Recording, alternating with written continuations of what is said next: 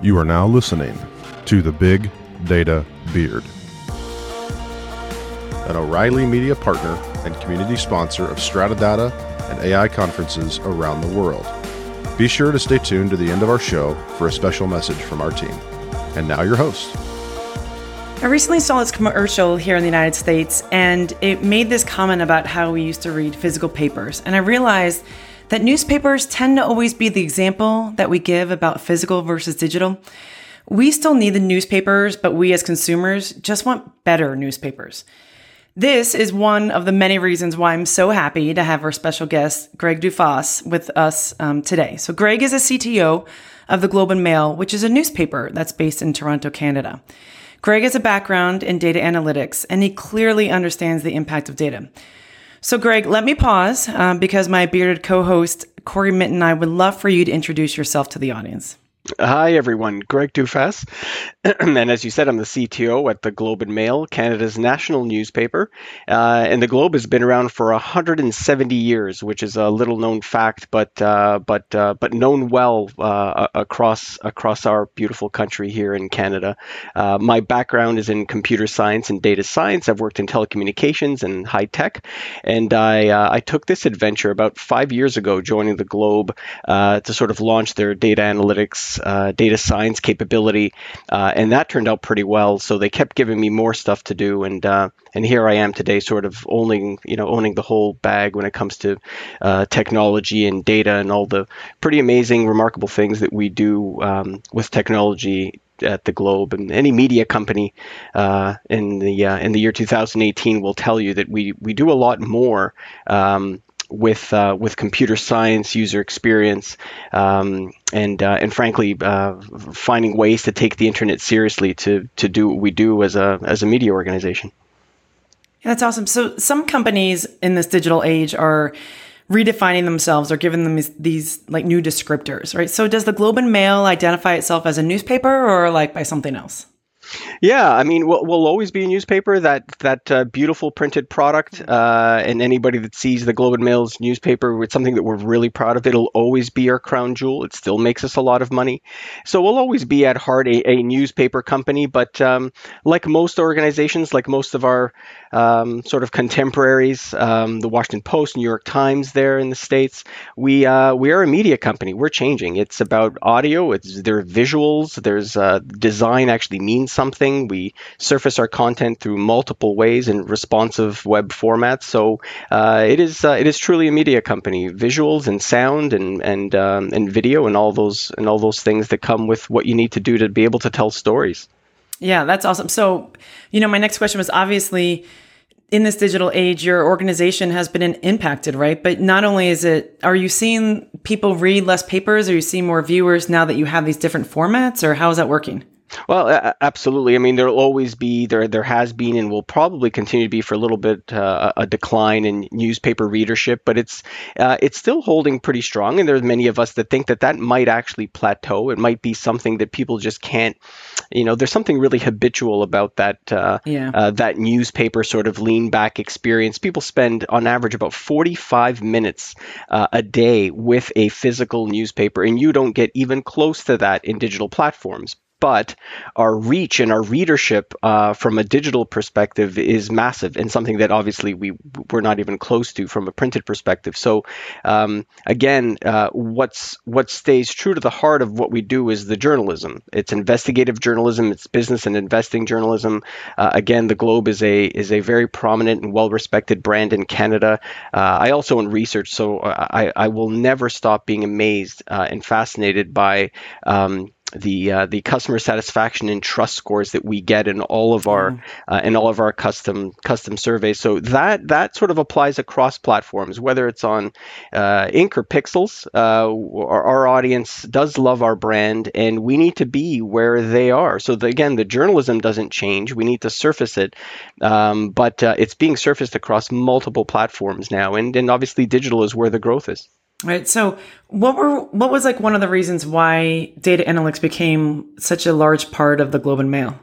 Yeah, think about you know how does a, how does a newspaper, how does a media company make money? Uh, our business model was pretty simple. It has been for again 170 years. We produce this newspaper and uh, we sell it to people, and sometimes we don't even sell to people. We just want it to get into people's hands because uh, we also make revenue and generate revenue through advertising. So we tell our advertisers, hey, this is a great platform for you to advertise on. We have a high quality audience. These people are uh, influencers and leaders of today and leaders of tomorrow, which is the Globe uh, readership. So if you pay us money and you put an ad on our paper, it's going to get to the most influential people in the country. And that's always the way it's been on print. And it hasn't really changed that much, even though the platforms have evolved from a digital perspective. Obviously, uh, digital advertising is uh, is not nearly as lucrative as as what it has been on print. So subscription revenue is a key driver, and frankly, the the the core uh, to our business model from a from a digital perspective.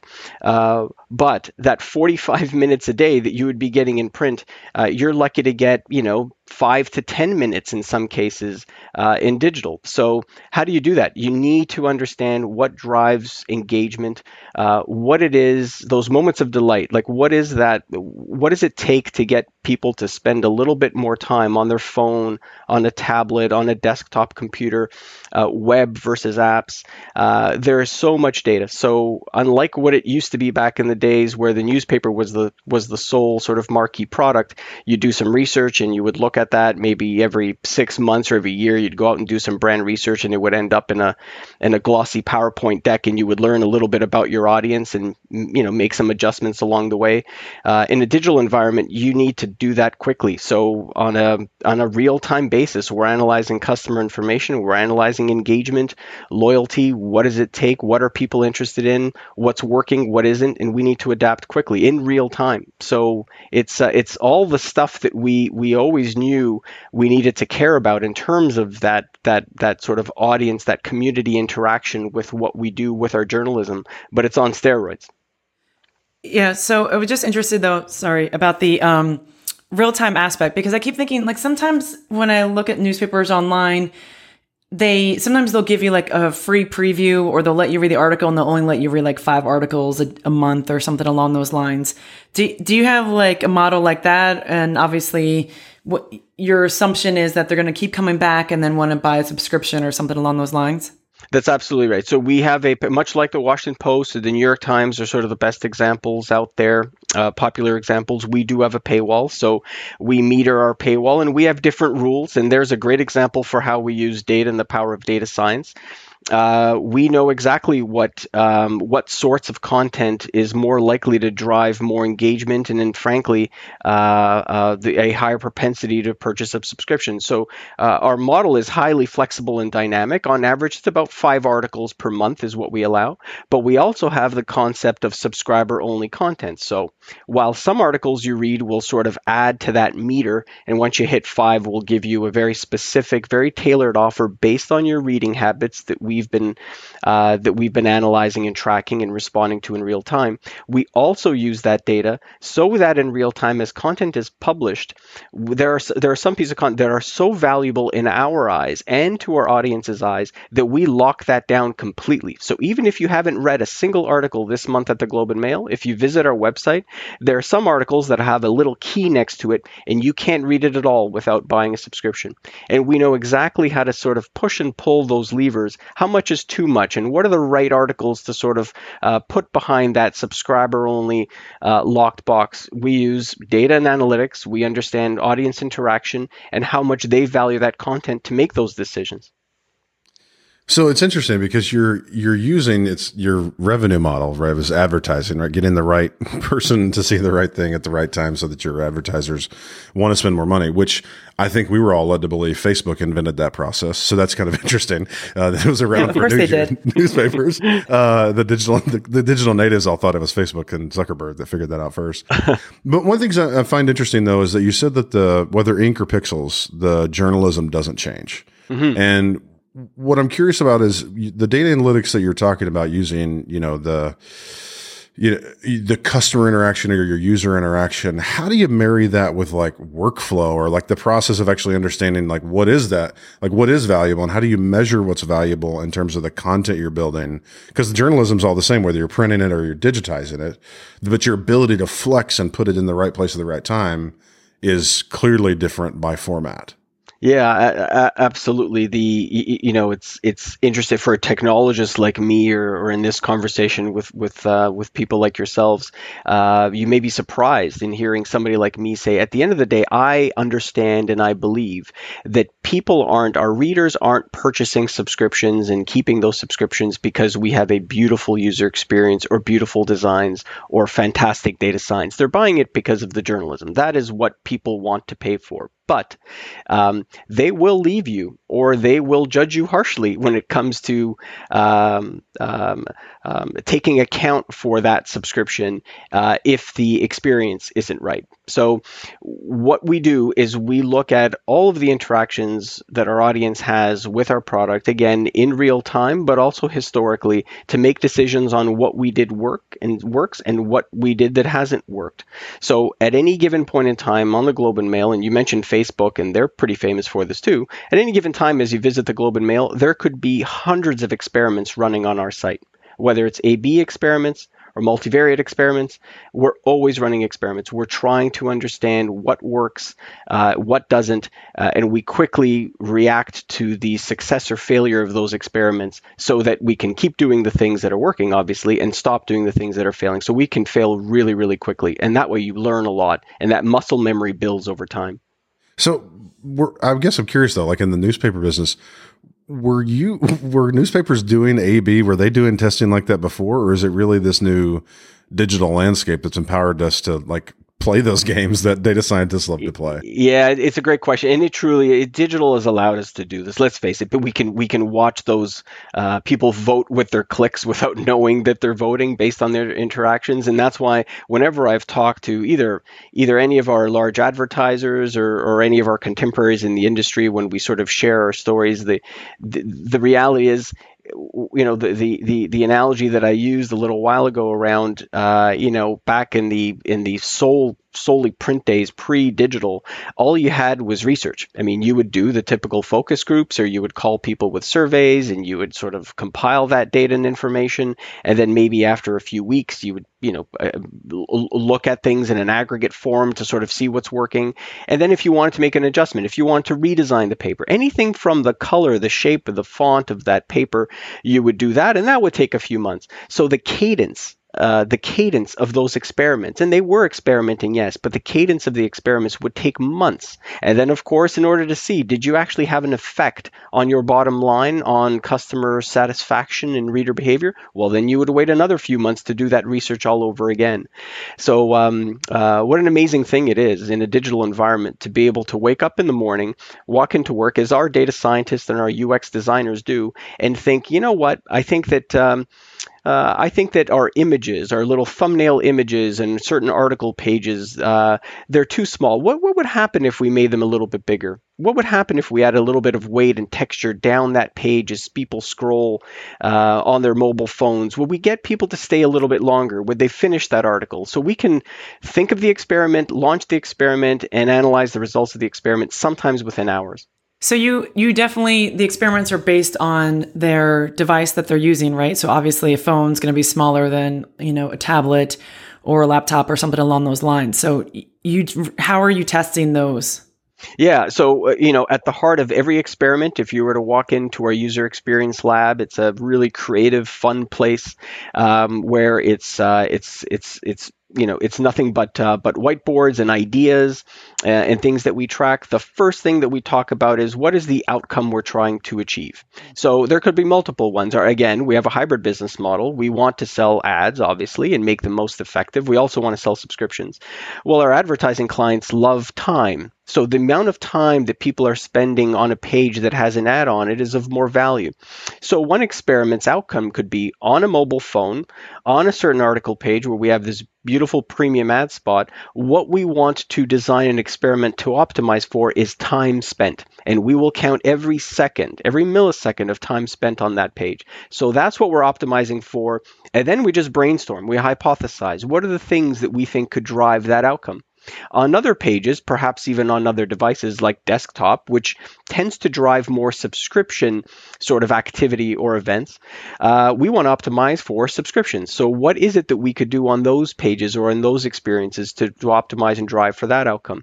So again, if you were to sit in our UX lab and watch the data scientists, UX designers, and our digital developers think, the first thing that they want to itemize, the first thing that's core to all of the hypotheses and experiments they run is the the the outcome, the business outcome that we're trying to optimize for. That's the first thing, and then you can be as creative as you want to um, to think of ways to uh, to get there. So I'm I'm curious because it sounds like one sounds like a super cool environment, but it sounds like you're dealing with a a deluge of options and a and a mountain of data that you know you're getting on you know the interactions cross device cross platform it it seems really really big. And one of the things that when we talk about when we talk to other practitioners that are solving and dealing with these these big challenges is that we're starting to see organizations adopt you know machine learning capabilities to automate some of those problem testing scenarios and the you know identifying what the right next thing to try is. Is that anything have you guys started looking at ways to automate and leverage you know whether it's machine learning technology or if you want to use artificial intelligence technology to to expedite some of that that search or some of that that ability for your creative teams to um, instead of having to run every experiment start to evaluate how experience might model out yeah, absolutely. It's funny. In in my career, I really never thought I would uh, um, I'd be in a position where working in a media organization or a, a, a what used to be and historically has been a newspaper, where we would be about as cutting edge as anything I've ever done in high tech and communications and mobile technology, where we had um, uh, we had some pretty pretty impressive teams there as well. So think about recommendation engines. Uh, we know when you visit our site, uh, we can you know, obviously we will track behavior and track usage from a, at an individual level, uh, and we know exactly what you're looking at. We know exactly what your interests are, how much time you spent. So not just the things that you've clicked on, but how how engaged were you on those things?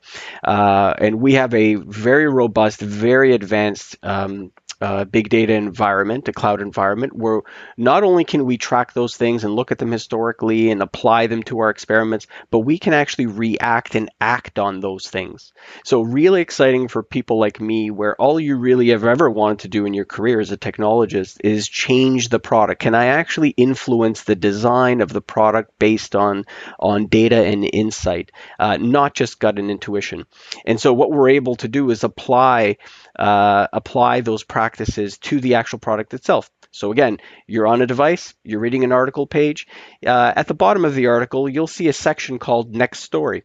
Well, all three of us will have different next story elements or links within our experience because our real-time algorithms are processing each of our uh, sort of our behavior stack and then applying recommendations, content recommendations uh, to our experiences individually. So you're absolutely right. What what began as an A/B experiment uh, a couple of years ago. Hey, you know, at the bottom of the page, if we actually offer somebody some really popular, relevant links, uh, and everyone would get the same, but they were different than random links being applied to all of us, we actually saw some lift in that engagement.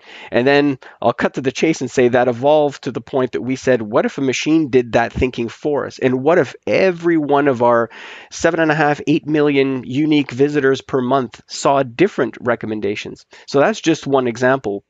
A large i would say 80% of our section pages and article pages about 80% of them are actually machine generated machine curated.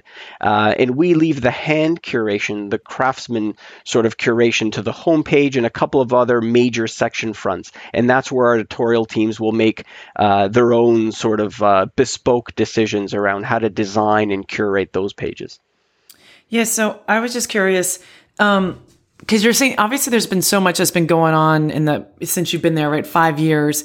And certainly with regard to data analytics how has the org changed at all from that aspect? And have you like added additional roles? Like sometimes we talk about like a chief data officer. Have you added like roles like that? Because now that you're more focused from a data perspective has that changed the org as a whole uh, fundamentally. So none, none of the things that I've just described existed five years ago when I joined. That's why they hired me. So I joined as the director of data science, uh, and things worked out really well. This technology, this uh, the concepts around experimentation, uh, the idea that we can uh, collect this data, instrument all of our experiences to be able to listen uh, and collect all of this, all of these events, and then process that and think really creatively about what could we do with this in a passive way and then evolve that into well what could we do with this in an active way? So not just look at it in spreadsheets or build uh, sort of predictive models that will tell us things about what drives a subscription event or what drives more time but then actually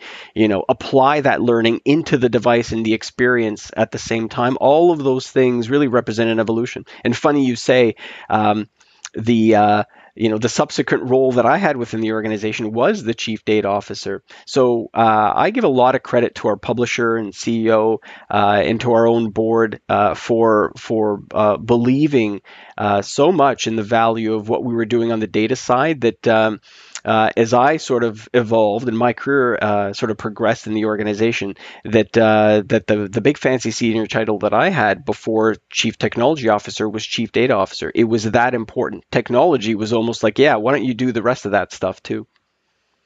So, and the rest of the stuff is the uh, is the data science team being tasked with uh, using machine learning and automated or artificial intelligence to start to create content? That's it. That's well, yeah. I mean, to, to create the experience. So think about. No, I mean like writing, like journalism. Yeah, yeah no, that, that, could be. It would be an interesting experiment to run for sure. But uh, they they work hand in hand with our developers. We have an amazing, very very talented team of front end web developers, uh, a fantastic uh, user experience design team. I mean, uh, think about left brain, right brain, right? Watching the data science team work with a design team, uh, naturally these people are almost complete opposites. But hearing them talk, uh, you you would almost have a hard time uh, guessing what role any one person had on those teams because the UX designers think in terms of you know statistical significance uh, with the experiments that they're running, and the data science team is always thinking very creatively about well, what could I do with this algorithm, or what could I do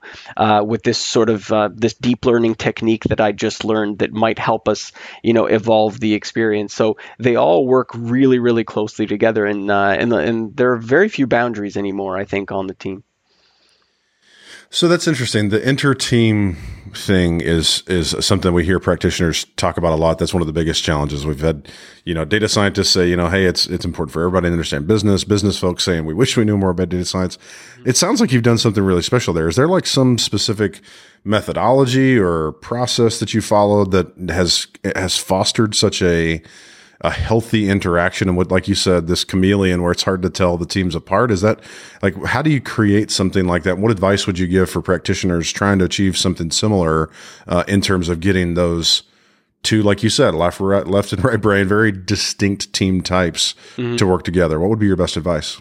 Well, a, a, few things. First of all, I mean, we, I keep using the term evolution, and uh, I don't think I'm overusing it. It really was an evolution. We we hired new people. I mean, the people that. Uh, the people that we hire and when we look to attract talent, we want curiosity above all. And so a lot of the things come naturally when you have that core principle or that core sort of um, belief that uh, that uh, I need to be. It's an expectation within the job to be curious, and so they'll always want to reach out. Well, the other thing, which which uh, in, in, a lifetime of, of, of sort of data science uh, experience professionally, uh, you got to show them what it means. So one of the first things that we did as we were building the data science team was be really really practical. So yes, somebody like me wants to get right into the sort of algorithmic um, uh, um, sort of exciting work that you can do with large data sets that are coming at you and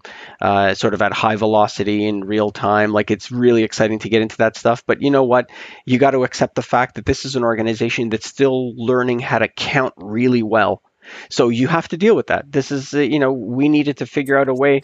Yeah, I mean, you needed to figure out a, a, way to explain to people exactly what our readers are doing and what it matters, you know, why it matters. And so uh, that was as that was as important as anything. You you got to take the right steps in the beginning uh, to show people really what it means to them. And the third thing, which by the way, we I I, I, I sometimes forget, but frankly, maybe one of the most important things, especially when it comes to the intra team uh, sort of culture that we built is literally where they sit and where they work. We made these people sit next to each other. We put them in the same space, and it was a very creative space.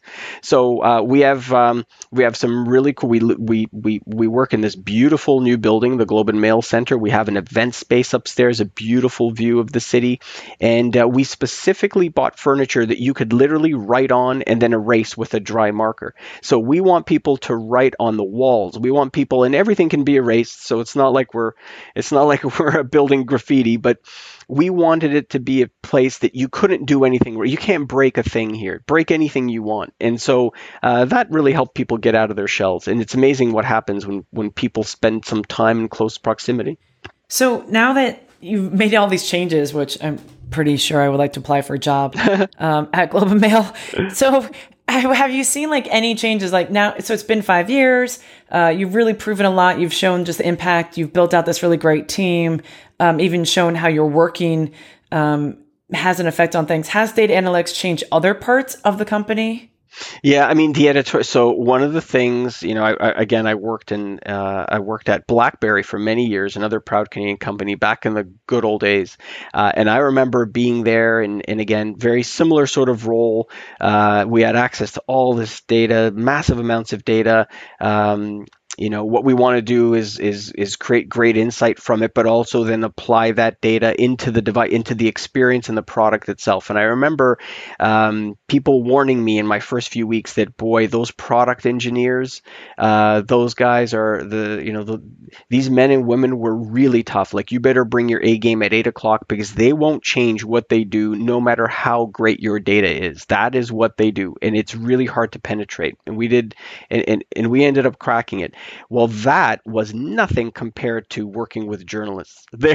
These people are naturally curious. They're naturally uh, cautious, sometimes borderline cynical. I mean, think of what they do for a living. They're interrogating everything. They're suspicious of everything. They're getting to the bottom of the story. Like, what's the a journalist never wants to bury the lead and never trusts anything. They are verifying and looking at multiple sources. They're getting to the story behind the story behind the story. So imagine uh, working and joining a, an organization where these are the people I'm trying to influence. So that was uh, that was a, a big challenge, but uh, it's amazing what uh, a few cups of coffee gets you. Learning their world and understanding what it means to copy edit and what it means to be running on a deadline, uh, or how difficult it is to sort of get a scoop. I mean, really showing some some curiosity and passion for what they do went a really long way. And then guess what? When you're able to demonstrate, hey, you know, I can tell you some things about the people that are reading your stories.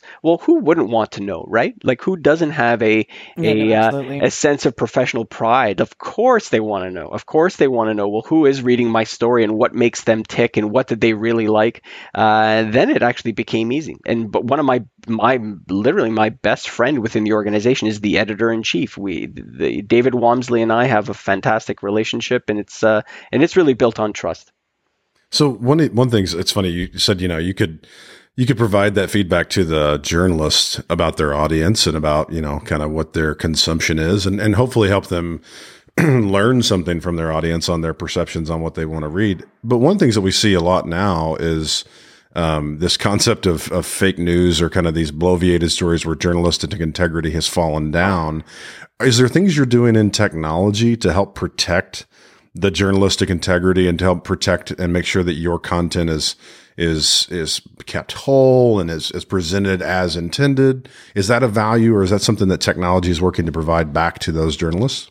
Yes, I mean uh, absolutely. So when you think of, I mentioned the, this fantastic uh, research that you get. If you ever really want to feel good about yourself at, at work at the Globe and Mail, you just read some of the the reader satisfaction and affinity scores that we get. And the number one attribute, not just for us, but for any media brand, for any media brand, the number one attribute that readers looking for when they choose their media sort of provider uh, is trust. Trust uh, are you well written? Is there integrity behind the brand? Um, are the journalistic standards high? That's what people are looking for. And it's amazing what's happened over the last couple of years with the sort of proliferation of fake news and bots and all the crazy things that are happening on the social networks. More and more people are turning back to those big brands. And of course, there's always sort of, you know, some degree of, of bias, natural bias that somebody will say or will see when they compare you know, the New York Times to the Washington Post to CNN to Fox News. There's always a bit of a uh, of a slant that, that people will perceive, but at the end of the day, I think it's those old newspaper uh, newspaper brands are really making a comeback, and uh, and ours is is definitely one of them. One of the things that that the newsroom cares about most is knowing you know how do we how do we appropriately identify and present our mix of content in the way uh, so that it uh, that that sort of trust factor that brand factor shines especially on things like our homepage so those things are are taken very very seriously um, how we how we integrate our platform, our content into search engines and social media, all of those things are applied. So how we deal with metadata uh, around a story so that it's, you know, found and indexed in a Google search, um, and even back right down to the journal. So one of the things that we do to to answer your question really specifically is highlight the journalists. So these people are are are people that have dedicated their lives to journalism, uh, and so yeah, there is something to be said. I think it's amazing that anyone uh, in their own uh, basement or in their own uh, kitchen can create content and publish it and tell their own stories. That's then that's an amazing thing. That's the story of the internet. But at the end of the day, the journalists that work at these news newspapers have actually dedicated their lives to this craft, and there is something to be said about the profession and the integrity um, and what it takes to really chase a lead and tell a story and to be able to stand behind the truth behind that story. Uh, and so letting the journalist shine in the content and letting people sort of explore who our, our personalities are, who these journalists are, has actually been key. So I was, I was curious though, you know, looking into the future, you've done so much in the past five years. Where, what are you planning for the next five years with You've learned so much from the data. You've learned, you've built out an amazing team, an amazing office, you know, these amazing capabilities. How do you continue to sustain that and support that and to achieve even greater growth within the next five years? Yeah, I think uh, I think there's a couple of things that I I suspect every media organization will be chasing. So uh, as much of as a visionary, I'd like to I'd like to think of myself. This is I think any CTO worth their salt in this industry is going to be thinking about two things. First is sort of data driven content. In some cases, it could just be it's good old fashioned investigative journalism, but backed up through by by by data. So data data science and journalism together. You can tell stories with data, uh, and uh, and to find a way to sort of present something really really meaningful to your audience by by sort of combining the two. And the other extreme to that could be data is the story. So um, our readers love uh, love alerts. So if you um, if you have apps on your mobile phone and you sort of agree to let uh, let the uh, the news provider send you an alert.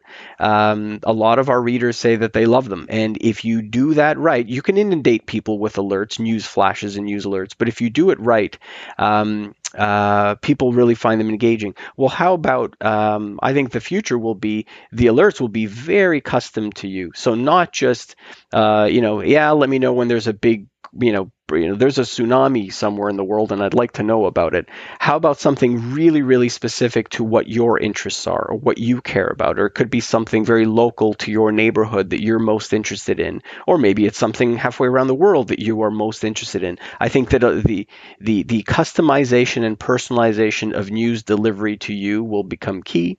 And then the uh, the second thing, which is a big uh, passion of mine, and I honestly believe this is this is the future for for media and journalism, is you know, we've talked about uh, content recommendations and all of us getting different sort of lists of content that are being um, sort of applied to our experience. I think the future is the actual experience itself will be different for all of us. So, um, you know, you like lots of pictures and images in the homepage or the screen. I do. Um, and somebody else might actually love, uh, uh, you know what, forget the images. I just want a bunch of links. I, I'm a plain vanilla kind of guy. I just want to see a bunch of links and I'll click on the one I want. Spare me uh, all the razzle dazzle. Uh, some people might like to read stories by swiping to the left. Some people might like doing that, swiping to the right or up or down. If we know how people uh, most engage and are, are, are, most likely to engage with that, uh, you could actually apply that algorithmically within the experience. So um, there you have it. I think in five years, if uh, if we're lucky, uh, that's where that's where we'll be we'll be making some inroads. I can tell you which ones will want to swipe. It's the all Tinder users will want to swipe on your uh, on your platform. yeah. So I so I so I appreciate the insights on the the media uh, trends. One of the things I wanted to pick your brain at because as a practitioner in the data space and as a CTO, uh, you know, our audience oftentimes wants to hear from folks about where do you keep like how do you keep yourself up to speed on technology? What are the places where you're going to learn about these next generation technologies and capabilities not just for your industry but in in general for technology? What are your best sources for uh, for your own personal uh, development education? It's it's funny you should say uh, unfortunately i am going to cheat and bring it back to the industry. The the reality so uh, a hero of mine somebody that i've idolized since i was um, uh, uh, a young guy coming out of school was Jeff Bezos. He was someone that uh, uh, that I thought I, I wanted to be, and I and I admired him from afar, and um, and then I I had a, an aptitude for this um, for this this line of work, and I pursued it through sort of all sorts of fantastic um, large again telecommunications, mobile technology companies, and then I come to a newspaper, a media company, and I thought, well, this is an interesting experiment. Then Jeff Bezos buys the Washington Post and he uh, he brings all of the Jeff Bezos sort of philosophy to the Washington Post. He tells them to build software, to build systems uh, that you use to sort of workflow and create sort of the content and the experiences. The they call it the content management system. Everyone has one and everyone hates it. And so when he bought the Post, he actually challenged their technology team. Why don't you build your own? And then uh, and then that worked really well. They called it Arc, and they they did great job. They hired hundreds of engineers to build it, and then we came along and they were thinking about selling this uh, this platform, potentially taking it to market. And what better organization, what better country to sort of maybe pilot this? And so we bought Arc, and we are partners with the Washington Post. And so when I take a trip, which I'm going to be taking next week to see my colleagues at the Washington Post, I get access to all of this great thinking and really advanced sort of uh, sort of a philosophical approach that Mr. Bezos has brought to that organization from the CTO on down, who's who's become a very good friend of mine. So um, I really look forward to trips to DC. It's a place that's really exciting. The Post is a, is a really exciting place to be, and there you can't name a cutting edge buzzword that they aren't experimenting with, whether it's VR, whether it's data driven journalism audio, video. They're doing podcasts. They're doing really, really advanced things with data science. Uh, and his influence, Mr. Bezos' influence, is all over the organization. So, how ironic that it's in a newspaper that I now have a certain degree of access to that philosophy into the person that I've always idolized. So, it's a really exciting place to be. And uh, uh, those cats are, are really, really cutting edge. And so, um, walking into the post is a pretty exciting place for any technologist. Yeah, that's cool. And but I think it's interesting. You had talked a little bit about like partnerships. Are there any like non-traditional partnerships that you have with the you know the Globe and Mail has with other companies? Yeah. So uh, obviously the Washington Post and all the great things that they do, uh, and our other major partner, and uh, in some cases for by necessity, but in and uh, in many cases, I think that we're we're about as cutting edge on the platform as as anyone else is Amazon. So obviously we're uh, or maybe not obviously it's for us we've chosen amazon cloud services as the platform uh, for all of our data science infrastructure and frankly a lot of our infrastructure the arc content management system that i speak of. Well of course that sits on amazon. Uh, so we work pretty closely with them to make sure that we have access to all uh, sort of the latest techniques whether it's uh, you know facial recognition or speech to speech to text or text to speech frankly all of those things are very, very meaningful to us. And so it's pretty exciting. We're, we're always at the forefront of all the cutting edge sort of machine learning, uh, machine generated ways to either understand content or create it. You know, to go a little um, off topic a little bit, one of the things that I always love to know, we always like hear like great stories and how successful you've been and everything. What are some of the mistakes that you've learned that you think that uh, are important for the audience to understand? Oh, that's that's a great question. Uh, there is such a thing as tools overload. so I joined the I joined the Globe and Mail um, five years ago and here i am thinking well i'm gonna i'm gonna really change this place. These people are probably um, uh, they probably have no idea how to use data or information and it's to be easy. Uh, i'm to introduce a whole bunch of things and yeah those you know the challenge will be how do you get people to sort of adopt it? And i was shocked. Within the first week as i sort of looked at what people were were doing it was quite the opposite. They they had too many tools. I mean that website was tagged with with maybe five or six different tools. There's there's Adobe products and um, and Google products and all sorts of other products whose brands I won't mention. But uh, literally anyone in the in the in the business, from the newsroom to finance to marketing, they had access and were potentially using five different tools, all to sort of tell them the same sorts of things about how many people were reading and at what time and what content. So uh, that that is uh, that can sometimes be a very attractive thing. The cost of entry is very easy. Loading up your website or your product, for lack of a better term, and instrumenting it with all of this sort of data tagging software that gives you all of this real-time insight, quote unquote. It's uh, it's something that a lot of people get get sucked into. The brochure is always really really attractive. So uh, and and we've we've made the same mistakes along the way as we sort of right size the degree of that sort of um, uh, uh, tooling that we've done on our site, uh, we've often double dipped ourselves and tried maybe too many ways or too many uh, tools, uh, software packages to get to the core data that we really, really wanted. We've learned a lot from our guests about big data, but now it's time to get a bit personal in a segment we like to call Rapid Fire. Pew pew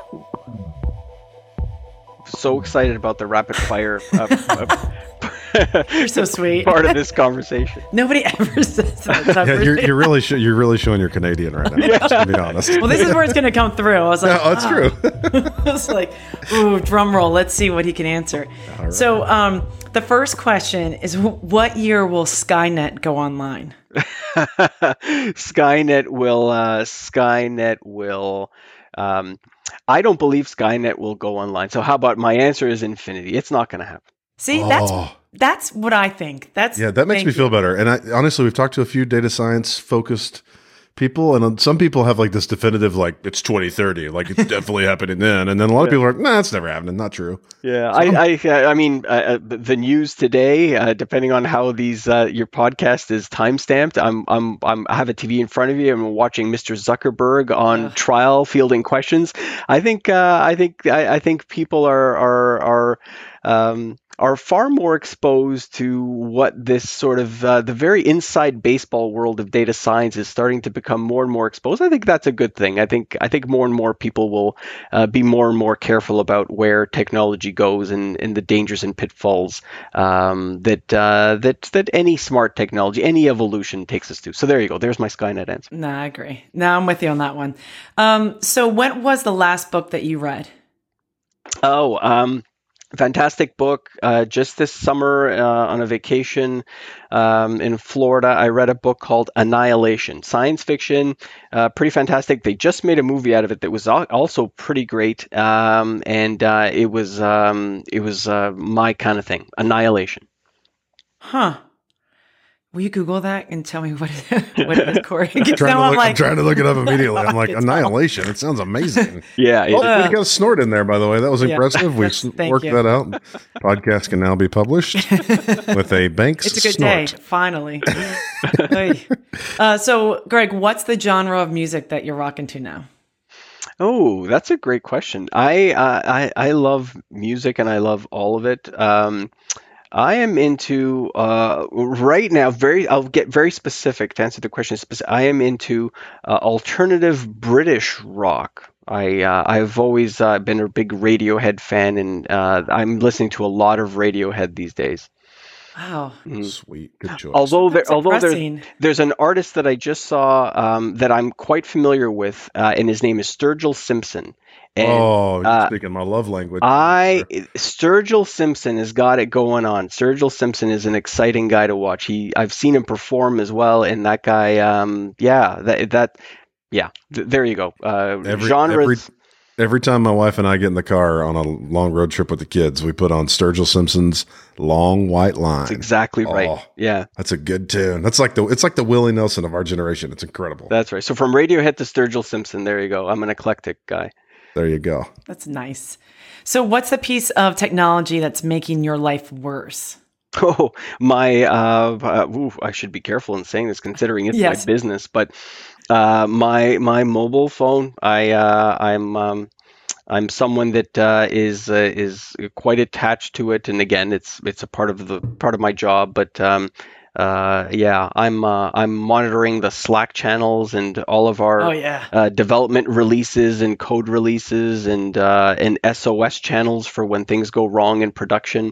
I run uh, I run a business that's a 24/7 operation. So as a CTO, that cell phone is not as fun as it used to be. No, I can imagine. Yeah, I do love Slack, though, I must admit. Slack is cool. Yeah. Canadian Somebody, company, of course. yeah. Yeah. Naturally, Eh. they just they apologize after every message I send. It's incredible.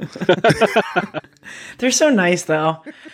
Um, so, what's your biggest money pit right now? Personal. Biggest money pit. Oh, that's interesting. Probably my car. I'm um I'm a car guy and I own a pretty cool sports car, but um uh, All right, this- don't the- don't lay. You got to unpack this one. Yeah, I'm a I'm a relax. I'm a gearhead. Come on, let's do this. So I own a 2017 uh, Mercedes C63 AMG.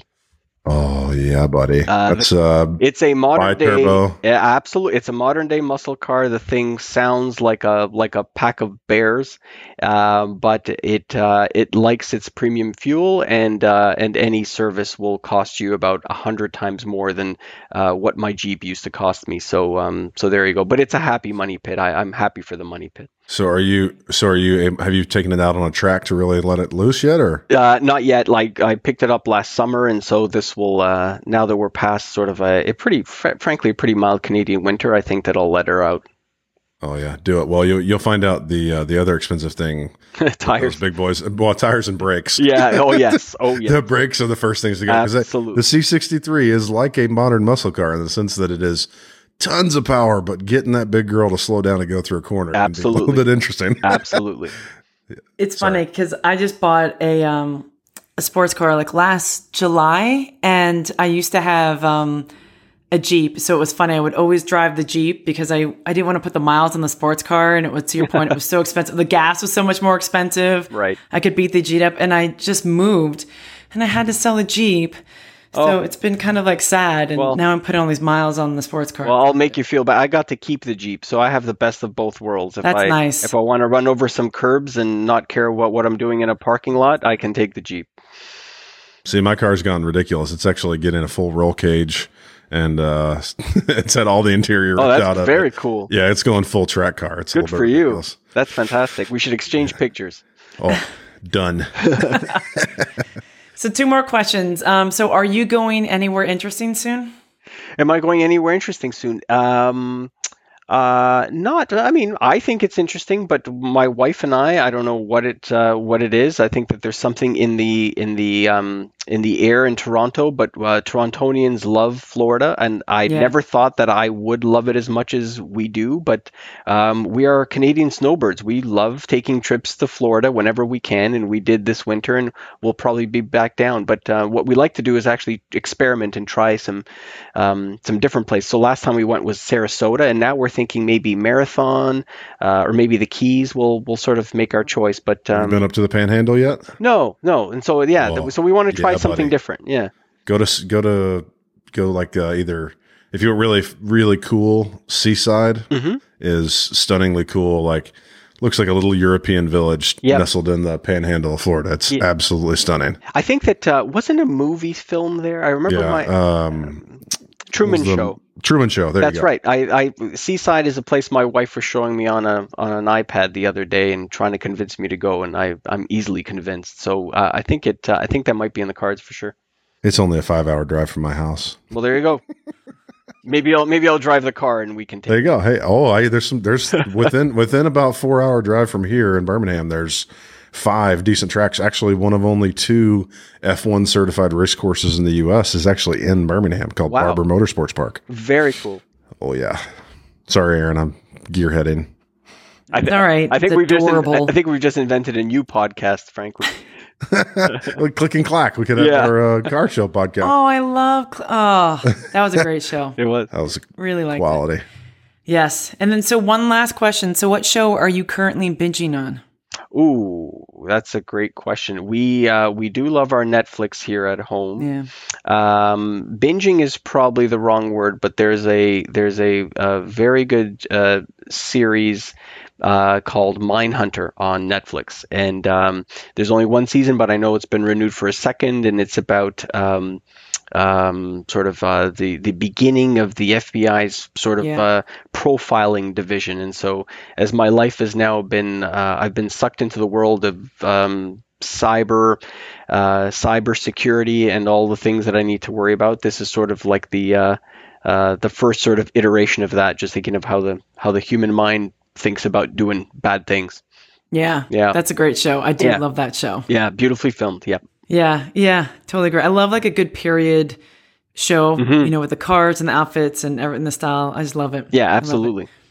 Well, Greg, we can't thank you enough for being on our podcast and taking the time to talk to us about the Globe and Mail. It's been incredibly interesting, and I there's nothing better than just hearing this great insight that you have and how you've progressed over the past five years and the success you've had. So, thank you very much for everything, and we'll talk to you soon. Well, thank you both. It's been a lot of fun. Thank you very much for having me. Thanks. For more information, check out bigdatabeard.com. And as always, use promo code PCBeard for any O'Reilly, Strata Data, or AI conference pass, and you'll get a 20% discount. The music from this episode is from Andrew Belle. Check him out in iTunes or Spotify. Thanks for listening to the Big Data Beard.